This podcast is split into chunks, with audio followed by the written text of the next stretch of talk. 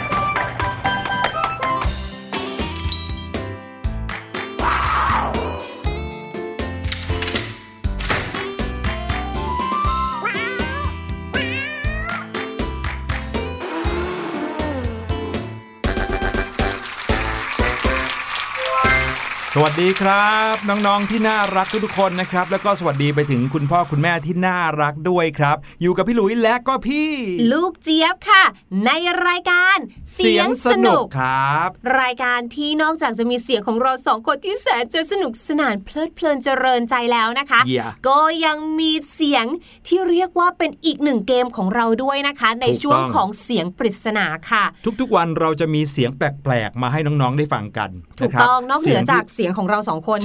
เสียงของเราสองคนนี้ก็แปลกพอแล้วใช่แล้วแต่ก็จะมีแปลกกว่านั้นอีกนะครับเป็นเสียงให้น้องๆได้เดากันว่าเอ๊ะเป็นเสียงของอะไรเสียงของการทำอะไรอยู่เสียงของสัตว์ชนิดไหนหรือว่าเสียงของบรรยากาศสถานที่แบบไหนใช่แล้วอย่างที่เคยบอกไปเนาะว่าเสียงพวกนี้นะคะไม่จำกัดแค่ต้องเป็นสิ่งมีชีวิตเท่านั้น บางทีเป็นสิ่งที่ไม่มีชีวิตนะอย่างเช่นมีอยู่ครั้งหนึ่งนะคะเสียงสนุกของเราเคยเอาเสียงของรถแข่งมาฝากถูกต้องก็เรียกว่าเป็นสิ่งที่ไม่มีชีวิตเหมือนกันมาให้น้องๆเดาเล่นๆกันเสียงเมื่อกี้นี้เหมือนเสียงรถแข่งไหมหรือเหมือนเสียงแมวแมวถูกเออคนเราเนี่ยนะครับมีคุณสมบัติอย่างหนึ่งนะความสามารถพิเศษของมนุษย์บางคนนะฮะก็คือการเรียนเสียง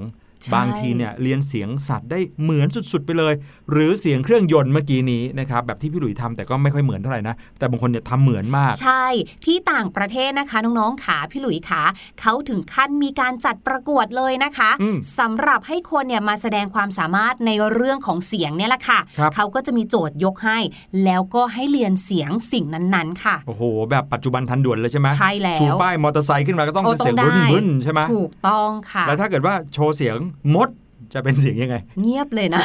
น่าจะเป็นเสียงมดที่กำลังเดินอยู่บนใบไม้อะไรแบบนี้เบาๆใช่ไหมยากมาก แปลว่ากรรมการที่ก็ต้องหูดีอ่ะอ่ะถ้างั้นเราถามชาวเสียงสนุกไว้ดีกว่านะครับว่าใครเรียนแบบเสียงอะไรเป็นบ้างแล้วก็เรียนออกมาเป็นเหมือนไหมเหมือนแค่ไหนโชว์ให้พวกเราได้ดูกันซะหน่อยอาจจะอัดคลิปมาก็ได้นะครับแล้วก็ส่งเข้ามาในแฟนเพจไทย พี บี เอส Podcast ก็ได้อยากทำเมื่อไหร่ทำเลย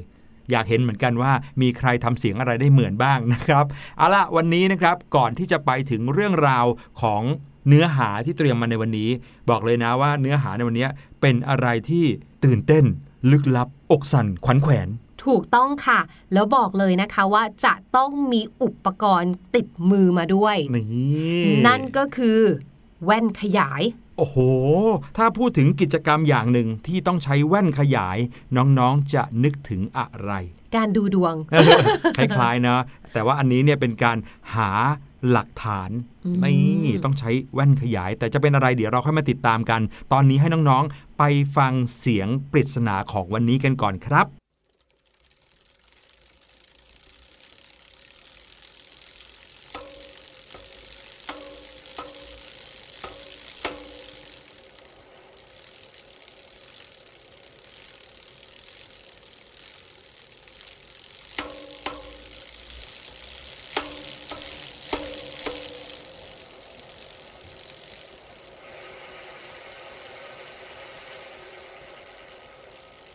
เป็นยังไงครับฟังแล้วรู้หรือเปล่าว่าเสียงปริศนาที่พวกเราให้น้องๆฟังเมื่อสักครู่นี้เป็นเสียงของอะไร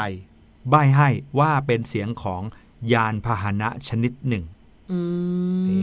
มโดรนโดรนโอ้โหโดรนต้องนี้แบบนี้เปล่า เมื่อครั้งที่แล้วนะครับน่าจะเป็นเทปที่แล้วนี่เองที่เราให้น้องๆฟังเสียงของเจ้าวาฬที่อยู่ใต้ทะเล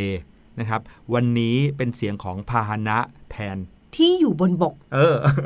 ลองเดากันดูนะครับว่าเป็นเสียงของอะไรใครตอบได้แล้วอดใจไว้ก่อนเดี๋ยวเราจะมาเฉลยกันช่วงท้ายรายการแต่วันนี้นะครับพี่หลุยส์จะพาน้องๆไปเข้าสู่โลกของความตื่นเต้นลึกลับพี่หลุยส์อะไรครับพี่ลูกเจี๊ยบพี่หลุยส์ขโมยน้ำจะไปอีกแล้วว่านี่เจ๊อุตส่าห์เขียนชื่อไว้บนขวดแล้วนะไม่ให้ซ้ำกันนะขโมยน้ำอะไรครับพี่ลูกเจี๊ยบมาปรักปรำกันไม่ได้นะไม่ต้องเลยเพราะว่าพี่หลุยส์เคยขโมยของพี่ลูกเจี๊ยบไปแล้วครั้งนี้มันหายไปก็ต้องเป็นพี่หลุยส์แน่ๆเลยในตู้เย็นเนี่ยพี่หลุยส์เนี่ยแค่เอาน้ำไปดื่มโดยที่ไม่ได้บอกเท่านั้นเองไม่ได้ขโมยสักหน่อยนั่นแหละเพราะฉะนั้นครั้งนี้ก็ต้องเหมือนกันไหนขวดน้ำพี่ลูกเจี๊ยบอยู่ไหนเอามานะแต่ว่าครั้งนี้พี่หลุยส์ไม่ได้เอาอะไรของพี่ลูกเจี๊ยบไปเลยนะครับพี่หลุยส์กำลังจะพาน้องๆพาพี่ลูกเจี๊ยบเนี่ยไป ไปรู้จักกระบวนการทางวิทยาศาสตร์อย่างหนึ่งกระบวนการอะไรเอาน้ำพี่ลูกเจี๊ยบคืนมาก่อนเนี่ยจัดรายการนะหิวน้ำจะแย่อยู่แล้วโอ้พี่ลูกเจี๊ยบครับต้องพูดอีกกี่ครั้งพี่ลูกเจี๊ยบถึงจะเชื่อว่าพี่หลุยอ่ะไม่เกี่ยวไม่รู้เรื่องไม่ได้เอาไปเลยนะอย่างเงี้ยต้องตามนักสืบแล้วล่ะใช่ถ้าอย่างงั้นเนี่ยนะไปเลยเราจะมาใช้กระบวนการทางนิติวิทยาศาสตร์เพื่อหาความจริง oh. ว่าพี่หลุยนั้นคือคนที่เอาขวดน้ำห้าบาทของพี่ลูกเจี๊ยบไปใช่หรือไม่เออไม่ได้เอาไปสักหน่อยเพื่อพดุงความยุติธรรมและการตรวจสอบหาความจริงวันนี้เราจะเอาวิทยาศาสตร์เข้ามาช่วยในการวิเคราะห์คดีขวดน้ำของพี่ลูกเจี๊ยบพี่ลูกเจี๊ยบครับถ้าพูดขนาดนี้พี่หลุยต้องให้พี่ลูกเจี๊ยบได้ลองทำทุกอย่างที่อยากทำพิสูจน์ทุกอย่างที่อยากพิสูจน์แล้วล่ะครับเพื่อจะได้รู้ว่าพี่หลุยเนี่ยไม่เกี่ยวไม่รู้เรื่องจริงๆพี่หลุยก็ต้องช่วยพี่ลูกเจี๊ยบด้วยเพื่อเป็นการแสดงให้เห็นถึงความบริสุทธิ์ใจนะคะได้เลยครับถ้าอย่างนั้นวิธีแรกที่พี่หลุยเนี่ยอยากจะให้พี่ลูกเจี๊ยบพิสูจน์ก่อนเลยนะคือดูลายนิ้วมือเลยว่าลายนิ้วมือของพี่หลุยเนี่ยไปติดอยู่ในอุปกรณ์ของอะไรของพี่ลูกเจี๊ยบบ้างหรือเปล่าเราจะมาตรวจลายนิ้วมือเลยค่ะว่าตรงกันหรือไม่ระหว่างลายนิ้วมือของพี่หลุยกับลายนิ้วมือที่อยู่บนฝาประตูตู้เย็นลายนิ้วมือเนี่ยนะครับน้องๆเป็นสิ่งที่เฉพาะบุคคลมากๆเลยลายนิ้วมือของพี่หลุยก็ไม่เหมือนของใครเลยไม่เหมือนของน้องๆไม่เหมือนของพี่ลูกเจี๊ยบด้วยแต่ละคนก็จะมีเอกลักษณ์ของลายนิ้วมือที่แตกต่างกันออกไปแล้วจะบอกว่ามีโอกาสน้อยมากมากมากมากมากเลยนะครับที่ลายนิ้วมือของเราจะบังเอิญไปซ้ำกับใครคนอื่นบนโลกใบนี้รู้ไหมครับว่ามีโอกาสเท่าไหร่ที่ลายนิ้วมือของคนเราจะซ้ำกันได้เท่าไหร่คะหนึ่งใน หกหมื่นสี่พัน ล้านครับคิดดูสิครับต้องหาคนตั้ง หกหมื่นสี่พัน ล้านคนถึงจะมีคนที่ลายนิ้วมือเหมือนเราแม้แต่ฝาแฝดที่เกิดมาจากไข่ใบเดียวกันหน้าตาเหมือนกันเป๊ะเลยนะครับลายนิ้วมือก็ยังแตกต่างกันเลยครับเพราะฉะนั้นพี่ลูกเจี๊ยบตรวจได้เต็มที่เลยเดี๋ยวนี้เนี่ยนะครับนักนิติวิทยาศาสตร์เขาใช้การตรวจลายนิ้วมือเนี่ยเป็นขั้นตอนแรกๆในการพิสูจน์ความจริงในคดีกันเลยล่ะครับใช่แล้วค่ะเพราะฉะนั้นค่ะพี่ลูกเจี๊ยบเนี่ยได้ลายนิ้วมือบนประตูตู้เย็นมาแล้วเรียบร้อยเอานิ้วของพี่หลุยมาซะดีๆค่ะเอาไปเลยนี่อุ๊ยเข้าเครื่องก่อนเข้าเครื่องสแกนก่อนค่ะรอแป๊บนึงค่ะใช่ครับไม่ใช่ว่าเราเนี่ยจะมาดูลายนิ้วมือกันได้นะเราต้องเอาไปใส่เครื่องให้เจ้าเครื่องเนี่ยเขาสแกนออกมาแล้วเทียบกันว่าเหมือนหรือเปล่าอุ๊ยไม่ตรงอ่ะเห็นไหมล่ะอ่ะผ่านไปหนึ่งข้อไม่รู้แหละมันอาจจะพลาดก็ได้มาเลยค่ะอย่างที่สองค่ะอย่างครั้งที่แล้วที่พี่ลูกเจี๊ยบรู้ว่าพี่หลุยอ่ะเอาน้ำพี่ลูกเจี๊ยบไปดื่มอ่ะก็เพราะว่าพี่ลูกเจี๊ยบเนี่ยตรวจ ดี เอ็น เอ ที่อยู่ที่ขวดน้ำพี่ลูกเจี๊ยบโอ้โห ดี เอ็น เอ ของมนุษย์เรานะครับน้องๆมีอยู่ในทุกสิ่งทุกอย่างของร่างกายเราเลยถ้าบังเอิญพี่หลุยเนี่ยไปดื่มน้ำจากขวดของพี่ลูกเจี๊ยบก็จะมี ดี เอ็น เอ ของพี่หลุยเนี่ยไปปรากฏอยู่ที่ปากขวดน้ำของพี่ลูกเจี๊ยบแน่นอนและ ดี เอ็น เอ อันนั้นนะคะก็มาจากน้ำลายนั่นเองค่ะครับผม ดี เอ็น เอ นี้เป็นสารพันธุกรรมที่เป็นส่วนประกอบของสิ่งมีชีวิตทุกชนิดเลยนะครับและ ดี เอ็น เอ เนี่ยเขาจะมีหน้าที่เก็บข้อมูลทางพันธุกรรมของคนคนนั้นหรือสิ่งมีชีวิตชนิดนั้นเอาไว้รวมไปถึงการถ่ายทอดรหัสพันธุกรรมนั้นไปสู่รุ่นลูกรุ่นหลานอีกด้วยดังนั้น ดี เอ็น เอ เนี่ยก็เลยเป็นส่วนสำคัญในการกำหนดลักษณะต่างๆของสิ่งมีชีวิตนะครับแทบทุกเซลล์ในร่างกายของคนเรามี ดี เอ็น เอ อยู่ทั้งหมดเลยดังนั้น ดี เอ็น เอ ก็เลยนำมาใช้ในการพิสูจน์เอกลักษณ์ของบุคคลรวมถึงพิสูจน์ความสัมพันธ์ทางสายเลือดได้ด้วยครับใช่แล้วแหละค่ะอย่างเช่นในกรณีที่มี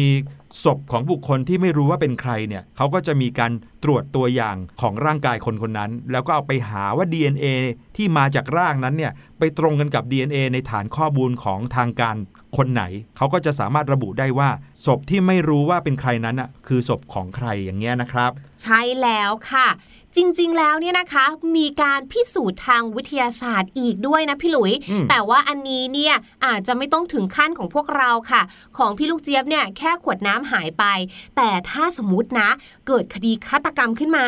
เวลาแบบดูในหนังเนาะหรือว่าในการ์ตูนอย่างเงี้ยอาจจะต้องมีการชันสูตรพลิกศพค่ะวิธีนี้นะคะเป็นการใช้เทคนิคทางการแพทย์เพื่อพิสูจน์หลักฐานทางคดีค่ะ ซึ่งทำให้เรานะคะได้รู้สาเหตุของการตายเวลาในการตายและผู้ตายเป็นใครค่ะส่วนมากแล้วเนี่ยนะคะการชันสูตรพลิกศพเนี่ยจะทำเมื่อมีเหตุให้สงสัยค่ะว่าการตายที่เกิดขึ้นเนี่ยเป็นการตายที่ผิดธรรมชาติยกตัวอย่างเช่นเป็นการฆ่าตัวตายหรือเปล่าหรือว่าเป็นการถูกผู้อื่นทำให้ตายหรือแม้กระทั่งค่ะการถูกสัตว์ทำร้ายร่างกายจนตายค่ะครับหรือตายโดยอุบัติเหตุหรือว่าแม้แต่ตายโดยที่ยังไม่รู้ว่าตายได้ยังไงก็คือว่าอยู่ดีๆก็มานอนไม่หายใจอยู่ตรงนี้เนี่ยเขาก็จะใช้การชันสูตรพลิกศพเนี่ยแหละครับซึ่งคุณหมอหรือว่าผู้เชี่ยวชาญที่ดำเนินการด้านการชันสูตรพลิกศพเนี่ยก็จะต้องมีความรู้ทั้งทางด้านของการแพทย์ของร่างกายแถมด้วยความรู้ทางด้านอาชญวิทยาอาชญวิทยาก็คือความรู้ที่จะสามารถบอกได้ว่าลักษณะบาดแผลชนิดนี้คือบาดแผลที่เกิดจากอะไรหรือว่าลักษณะรอยแบบนี้บนร่างกายคือรอยที่เกิดจากอะไรหรือแม้กระทั่งค่ะความรู้ในเรื่องของกีตวิทยาค่ะพี่หลุยหืมด้านแมลงเนี่ยนะครับใช่แล้วค่ะพี่ลูกเจี๊ยบเคยได้ยินมานะว่าบางครั้งนะคะเขาเนี่ยสามารถที่จะดูการเจริญเติบโตของหนอนที่พบในศพด้วยนะว่าหนอนตัวดึบๆเนี่ยนะคะอยู่ในช่วงระยะเวลาประมาณกี่วันแล้วเพิ่งจะฟักเป็นตัวหรือว่าเป็นตัวมากี่วันแล้วแบบนี้ค่ะโอ้โหยิ่งฟังก็ยิ่งหวาดเสียวขนลุกไปหมดแล้วเนี่ยอุ๊ยถ้าอย่างนั้นค่ะเราไปที่ข้อสี่กันดีกว่าค่ะพี่หลุยก็คือการตรวจเลือดในที่เกิดเหตุค่ะถามว่าทำไมเราจะต้องตรวจเลือดในที่เกิดเหตุก็เพราะว่าบางครั้งค่ะผู้ก่อเหตุเนี่ยนะคะเขาทำลายหลักฐานค่ะเราเลยไม่รู้จะเอาอะไรมาตรวจเลยดังนั้นค่ะในสิ่งที่เราเห็นว่ามันไม่มีจริงๆแล้วมันมีอยู่นะคะเป็นสิ่งที่เรามองด้วยตาเปล่าไม่เห็นค่ะต้องใช้สารเคมีที่ชื่อว่าลูมินอลค่ะซึ่งเป็นผงที่มีคุณสมบัติเป็นสารเรืองแสงมาผสมกับของเหลวที่มีส่วนผสมของไฮโดรเจนเปอร์ออกไซด์เป็นหลักสิ่งนี้นะคะก็จะทำให้เราเนี่ยสามารถเห็นร่องรอยหรือว่าคราบเลือดค่ะอืมสงสัยเรื่องของขวดน้ำเนี่ยคงไม่ถึงขั้นต้องใช้ลูมินอลมาทดสอบใช่ไหมครับไม่ต้องเลยเพราะว่าแถวนี้ไม่มีใครมีเลือดอะไรเลยพี่หลุยก็ยังไม่มีเลือดเลยเนี่ยไม่ต้องพี่หลุยอะแค่ซื้อขวดน้ำคืนพี่ลูกเจี๊ยบก็พอแล้วไม่ได้เอาไปสักหน่อยมาที่วิธีการสุดท้ายดีกว่านะครับที่เป็นกระบวนการทางวิทยาศาสตร์ที่จะใช้เพื่อประโยชน์ในด้านคดีวิธีสุดท้ายนี้นะครับคือวิธีที่ใช้ความรู้ทางด้านวิทยาศาสตร์เพียวๆเลยมาช่วยไขความจริงในคดีต่างๆครับอันเนี้ยโดยเฉพาะอย่างยิ่งเลยนะครับคดีที่เกี่ยวกับอุบัติเหตุบนท้องถนนครับน้องๆอย่างเช่นถ้าเกิดว่ามีรถชนกันสองคันแล้วเขาอยากจะรู้ว่ารถคันนี้พุ่งมาด้วยความเร็วเท่าไหร่เขาก็จะต้องมีการคำนวณทางฟิสิกส์นะครับเป็นการคำนวณหาความเร็วของรถขณะเกิดอุบัติเหตุเพื่อประเมินในทางคดีว่าความเร็วรถแบบนี้เป็นการประมาทหรือว่าจงใจในการวิ่งมาชนกันนะครับแล้วก็จะทำให้เกิดการไขคดีได้ว่าอุบัติเหตุนั้นเกิดขึ้นจากอะไรในด้านของทางฟิสิกส์เนี่ยนะครับมีอะไรให้เอามาคำนวณเต็มไปหมดเลยนะครับไม่ว่าจะเป็นลักษณะและทิศทางในการชนรอยในการเหยียบเบรกแรงกระทำรวมไปถึงความเสียหายของรถที่เกิดจากการชนพวกนี้นะครับสามารถที่จะนำมาคำนวณเพื่อหาสาเหตุที่แท้จริงของการชนได้หมดเลยครับอุ๊ยพี่เจี๊ยบเจอแล้วค่ะเจออะไรครับเจอขวดน้ำค่ะนี่ไงอ่ะ พี่ลูกเจี๊ยบไม่ได้เอาไปแช่เย็น พี่ลูกเจี๊ยบเก็บไว้ในกระเป๋านี่เองต้องขอโทษพี่หลุยด้วยนะคะในที่สุดความจริงก็ไขกระจ่างแล้วเย้ในที่สุดก็รู้ว่าพี่หลุยเนี่ยไม่ได้เป็นคนที่เอาขวดน้ำของพี่ลูกเจี๊ยบไปอันเนี้ยไม่ต้องใช้ความสามารถในทางวิทยาศาสตร์เพื่อไขคดีเลยนะครับใช้แค่การนึกได้ว่าตัวเองลืมเท่านั้นเลยนั่นนะสิเอาละค่ะเดี๋ยวพี่ลูกเจี๊ยบนะคะขอตัวไปขอโทษพี่หลุยก่อนแล้วก็ไปดื่มน้ำด้วยค่ะระหว่างนี้นะคะเดี๋ยวพาน้องๆไปเที่ยวที่ทุ่งทานตะวันกันสักหน่อยดีกว่าค่ะกับบทเพลงที่ชื่อว่าทานตะวันค่ะฉันจะเป็นนางทานตะวันดอกนี้เป็นนางทานตะวันที่เบิกบานในหัวใจฉันจะเป็นนาง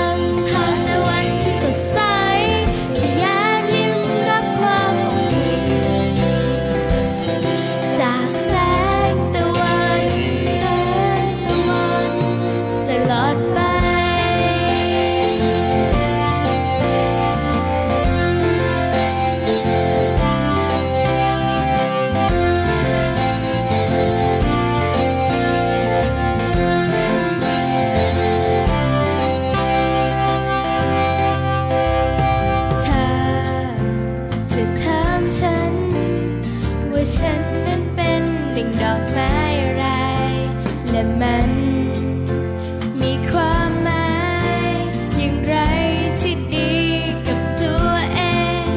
อ่อนน้อมเรียนรู้รับสิ่งที่ดีอยู่ทุกเช้าเย็น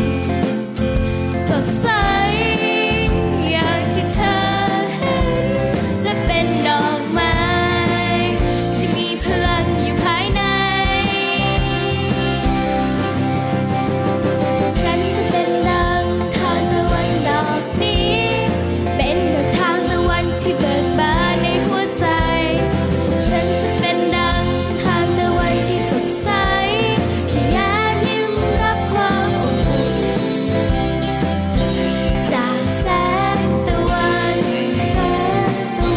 ป็นดอกทางตะวันที่เบิกบานในหัวใจฉันจะเป็นดังทางตะวันที่สดใส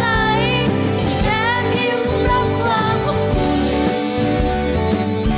จากแสงตะวันจากแสงตะวันตลอดไป เป็นยังไงกันบ้างคะกับเพลงที่สดใสสดใสนะคะ อย่างเพลงที่ชื่อว่าทานตะวันค่ะ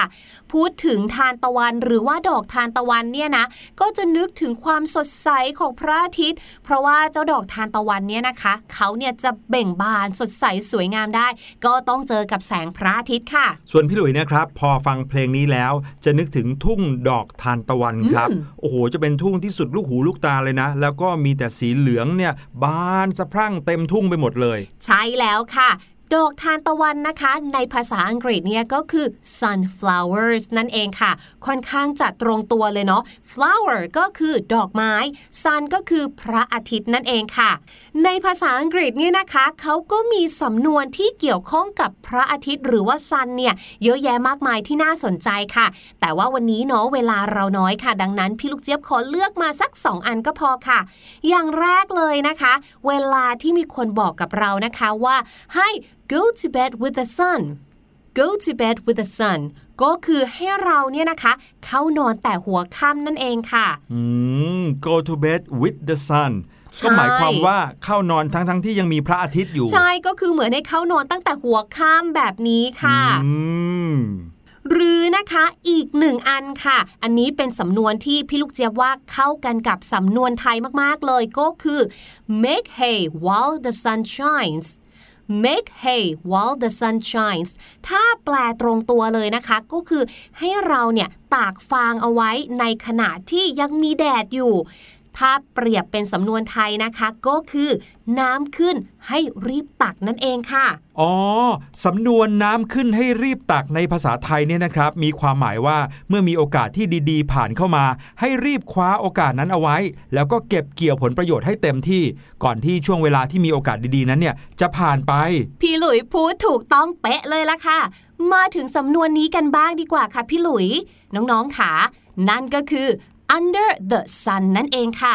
under the sun เนี่ยนะคะถ้าแปลตรงตัวเลยเนี่ยก็จะแปลว่าภายใต้ดวงอาทิตย์ใช่ไหมแต่ว่าค่ะอันเนี้ยมันเป็นอีเดียมหรือว่าเป็นสำนวนเราอาจจะแปลตรงตัวไม่ได้นะสำนวน under the sun เนี่ยก็เลยหมายถึงทุกสิ่งทุกอย่างที่เกิดขึ้นบนโลกนี้นะคะเราใช้สำนวนนี้ค่ะเพื่อทำให้คนฟังเนี่ยนะหรือว่าคนที่คุยกับเราเนี่ยเห็นภาพค่ะว่ามันเนี่ยเยอะแยะขนาดไหนน้องๆพอจะนึกภาพออกไหมคะลองคิดดูสิคะว่าสิ่งที่อยู่ภายใต้ดวงอาทิตย์ของเราเนี่ยนะคะเยอะแยะมากมายแค่ไหนดวงอาทิตย์เนี่ยนะมีดวงเดียวเรายืนอยู่ตรงไหนอยู่ที่ไหนบนโลกใบนี้เราก็เห็นดวงอาทิตย์หมดแปลว่าดวงอาทิตย์เนี่ยนะคะครอบคลุมพื้นที่กว้างขวางมากๆเลยทุกสิ่งทุกอย่างบนโลกนี้ก็คือ under the sun หมดเลยใช่แล้วค่ะยกตัวอย่างนะคะพี่ลูกเจี๊ยบเนี่ยอาจจะบอกกับพี่หลุยว่าโอ้ยพี่หลุยกลุ้มใจเรื่องอะไรถ้ามีอะไรเนี่ยนะมาคุยกับพี่ลูกเจี๊ยบได้ทุกเรื่องเลยนะพี่ลูกเจี๊ยบก็จะบอกว่า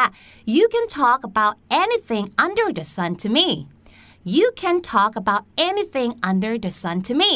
ก็คืออุ้ยคุยกับพี่ลูกเจี๊ยบเนี่ยanything under the sun ได้ทุกเรื่องเลยนะทุกเรื่องใต้ดวงอาทิตย์ดวงนี้เลยใช่แล้วล่ะค่ะหรือนะคะ อีกหนึ่งตัวอย่างค่ะสถานการณ์ก็คือว่าพี่ลูกเจี๊ยบเนี่ยทำเสื้อเปื้อนค่ะซึ่งบอกเลยว่าอันนี้เกิดขึ้นบ่อยมากบางทีเนี่ยไปเปื้อนก๋วยเตี๋ยวบ้างอะไรบ้างบางทีเนี่ยยังไม่รู้เลยค่ะว่าเปื้อนอะไรรอยเปื้อนแบบนี้นะคะเราเรียกว่า stain ค่ะพี่ลูกเจี๊ยบก็เลยบอกกับพี่หลุยค่ะบอกว่า I've tried everything under the sun on this stain but I just can't get rid of it I've tried everything under the sun on this stain but I just can't get rid of it ก็คือพี่ลูกเจี๊ยบเนี่ยนะพยายามพยายาม under the sun คือทุกวิถีทางแล้ว on this stain กับรอยเปื้อนอันเนี้ย but I just can't get rid of it แต่พี่ลูกเจี๊ยบก็เอาไม่ออกสักทีโอ้โหน่าสงสารจังเลยคำว่า under the sun เนี่ยยังหมายความแบบนี้ได้ด้วยว่าพยายามทุกอย่างทุกทางแล้วใช่แล้วค่ะก็คือลองทุกอย่างบนโลกใบนี้ภายใต้พระอาทิตย์แล้วนั่นเองค่ะอือหือวันนี้เนี่ยนะครับแค่เพลงทานตะวันที่เปิดเมื่อสักครู่นี้นะครับก็ทำให้พี่หลุยและก็น้องๆได้เรียนรู้อีเดียมหรือว่าสำนวนภาษาอังกฤษถึงสามสำนวนด้วยกันขอบคุณพี่ลูกเจี๊ยบมากๆเลยนะครับ You're welcome ค่ะแล้วน้องๆล่ะครับจดกันทันหรือเปล่าครับถ้าจดไม่ทันไม่เป็นไรนะครับด้วยการที่เราฟังพอดแคสต์เนี่ยสามารถที่จะพอสเอาไว้นะครับหรือว่าอยากจะถอยหลังไปอีกสักนิดนึงลองฟังอีกสักรอบหนึ่งก็ได้นะครับจะได้เก็บสำนวนนี้เอาไว้ใช้ได้ด้วยครับขอบคุณพี่ลูกเจี๊ยบมากๆเลยแต่ว่ารายการของเรานะคะยังไม่จบเพียงแค่นี้ค่ะเราจะต้องมาเฉลยเสียงปริศนาของเราก่อนค่ะถูกต้องครับเสียงที่ให้น้องๆได้ยินไปในช่วงต้นรายการบอกแล้วว่าเป็นเสียงของยานพาหนะชนิดหนึ่งพวกเราทุกคนน่าจะคุ้นเคยเป็นอย่างดีครับไปลองฟังเสียงยานพาหนะชนิดนี้กันอีกสักรอบหนึ่งครับ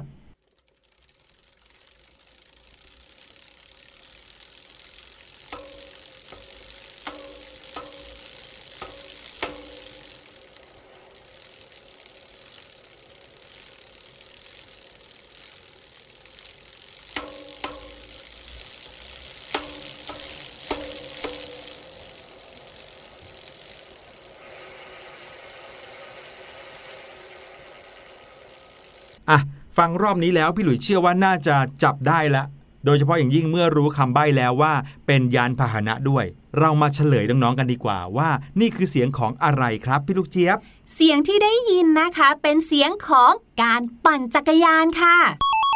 ตอบถูกกันหรือเปล่าครับการปั่นจักรยานเนี่ยเป็นการออกกำลังกายวิธีหนึ่งนะครับที่ต้องบอกเลยว่าทั้งสนุกทั้งผ่อนคลายและแถมยังลมเย็นอีกด้วยนะครับใช่แล้วค่ะแต่ว่าวันนี้ค่ะเวลาของเสียงสนุกหมดลงแล้วล่ะค่ะเราทั้งสองคนต้องขอลาไปก่อนพบกันใหม่ครั้งหน้าตามวันเวลาที่ต้องการเลยนะคะทางเว็บไซต์ Thai พี บี เอส Podcast วันนี้ลาไปแล้วสวัสดีค่ะสวัสดีครับสบัดจินตนาการสนุกกับเสียงเสริมสร้างความรู้ในรายการ